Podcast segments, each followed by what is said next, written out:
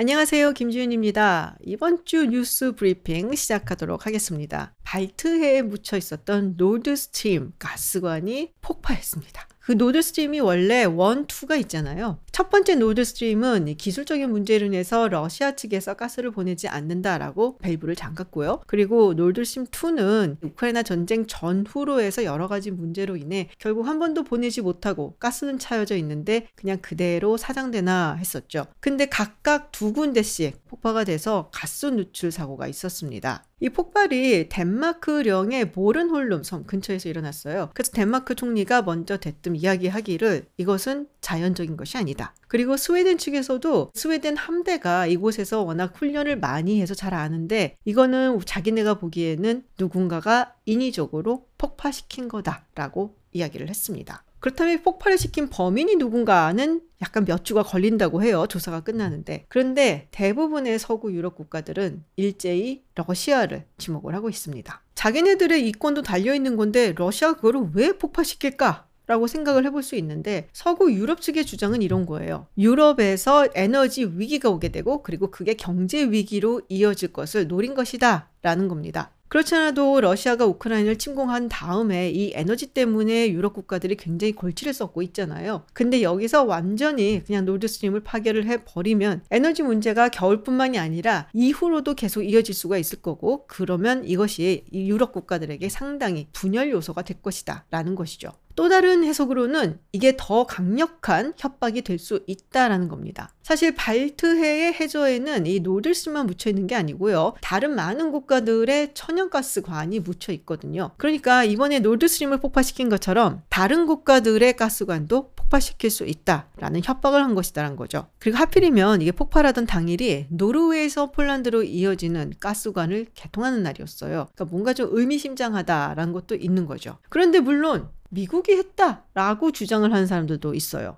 사실 우크라이나를 러시아가 침공한 후에 이 에너지 의존 문제 때문에 굉장히 골치가 아팠잖아요. 그래서 아예 그냥 분열의 씨앗이 될 수 있는 거를 그냥 싹을 잘라버린다라는 의미에서 미국 측이 폭파시켰을 거다라고 주장을 하는 사람도 있고요. 또 하나는 이렇게 천연가스관을 폭발을 시키면 결국 미국의 LNG를 더 많이 사지 않겠냐라는 주장을 하는 사람도 있습니다. 사실 이 노드스트림이 정말 말도 많고 탈도 많은 프로젝트였죠. 그런데 이런 폭발 사고가 나서 당분간 노드스트림을 사용할 수는 없을 것 같거든요. 과연 범인은 누굴지 뭐 조사를 한 수주에 걸쳐서 하면은 나올 것이다라고 이야기를 하는데요. 그때까지 한번 기다려 보겠습니다. 두 번째 소식입니다. 얼마 전에 러시아 측에서 부분 동원령을 내렸죠. 그것 때문에 많은 러시아 청년들이 국경을 건너서 다른 곳으로 가는 모습을 우리가 포착을 할 수가 있었는데요. 근데 이런 얘기가 나왔었어요. 대부분의 동원이 시골에 있는 자치공화국에서 이루어지고 있고 도시인 모스크바라든지 상트페테르부르크에 있는 사람들은 별로 그렇게 동원되지 않는다. 러시아는 85개의 행정구역으로 구성이 되어 있는 연방공화국입니다. 그 중에서 22개의 자치공화국이 있고요. 또 이 자치공화국을 구성하는 민족들은 굉장히 다양하죠.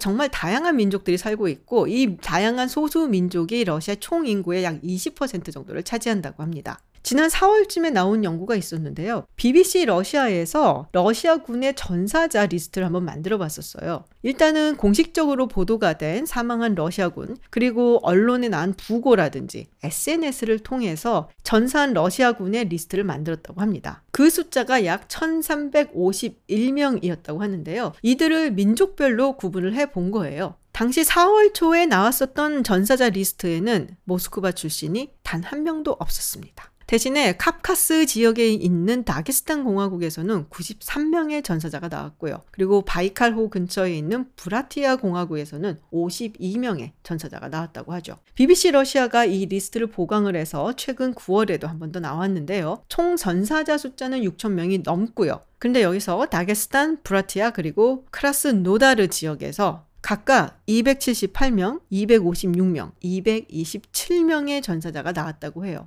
모스크바 지역에서 나온 전사자는 15명이었다고 하죠. 모스크바는 천만 도시입니다. 그래서 인구 10만 명당 전사자 숫자로 비율을 따져보자면 굉장히 많은 전사자 숫자들이 이 자치공화국에서 나온 것이죠. 사실 러시아 같은 경우는 이 불안정한 소득을 가지고 있는 시골 자치공화국의 청년들에게는 그래도 나름 안정적인 수입을 주는 수입원이기도 합니다. 그렇게 따지면 이게 민족적으로 한쪽으로 쏠린 것이 아니라 풀 자체가 저소득층이 많아서 그런 거다라고도 이야기를 할 수는 있거든요. 그래서 지난 4월에 한 연구자가 회귀 분석을 돌려봅니다. 다른 모든 조건들을 동일하게 만들어 놓고 그리고 한 요인의 순수한 영향력은 무엇인지를 따져보고 분석하는 거잖아요. 그랬더니 이 경제적인 요인도 물론 통계적으로 유의미하다라고 나왔는데요. 그 영향력의 크기를 봤을 때 에스니시티의 영향력이 훨씬 더 크고 유의미하다.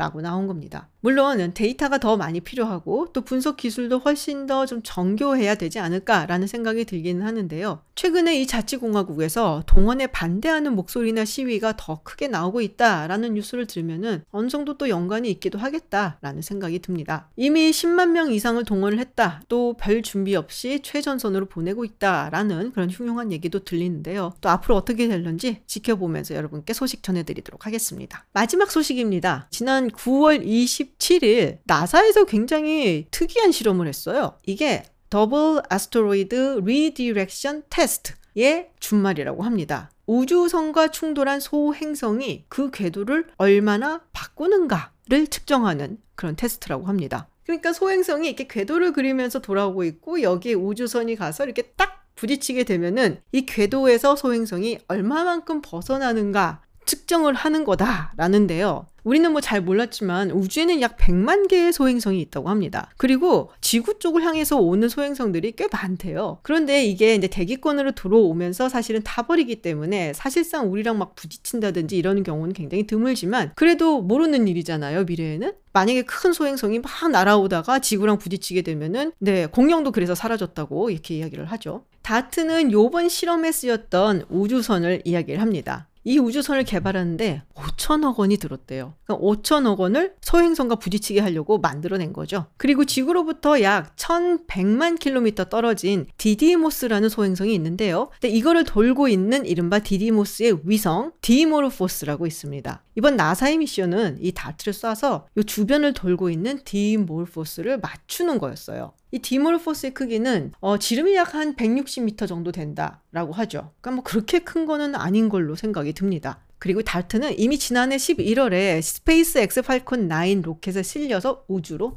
떠난 상태였죠. 그리고 지난 27일 디모르포스와 충돌을 한 겁니다. 디모르포스의 공전 주기는 약 11시간 55초라고 알려져 있습니다. 그래서 여기서 만약에 공전 주기를 73초 정도 줄일 수 있다면 이 실험은 성공한 것이다. 라고 여긴다고 하는데요. 일단 충돌시키는 데는 성공을 시켰습니다. 뭐 연구진들의 이야기에 따르면은 최대한 10분까지도 이걸 줄일 수가 있다라고 얘기를 하는데요. 정확하게 변경된 궤도라든지 공전 주기를 알아보려면 시간이 조금 걸린다고 하니까 한번 기다려 봐야겠죠. 네. 이런 소식을 들을 때면은 인간의 과학 기술은 어디까지 발전할 수 있을까라는 그런 생각도 드네요. 오늘 뉴스 브리핑 여기서 마치도록 하겠습니다. 다음에도 더 재미있는 뉴스 가지고 와서 여러분께 알려드리도록 할게요. 고맙습니다.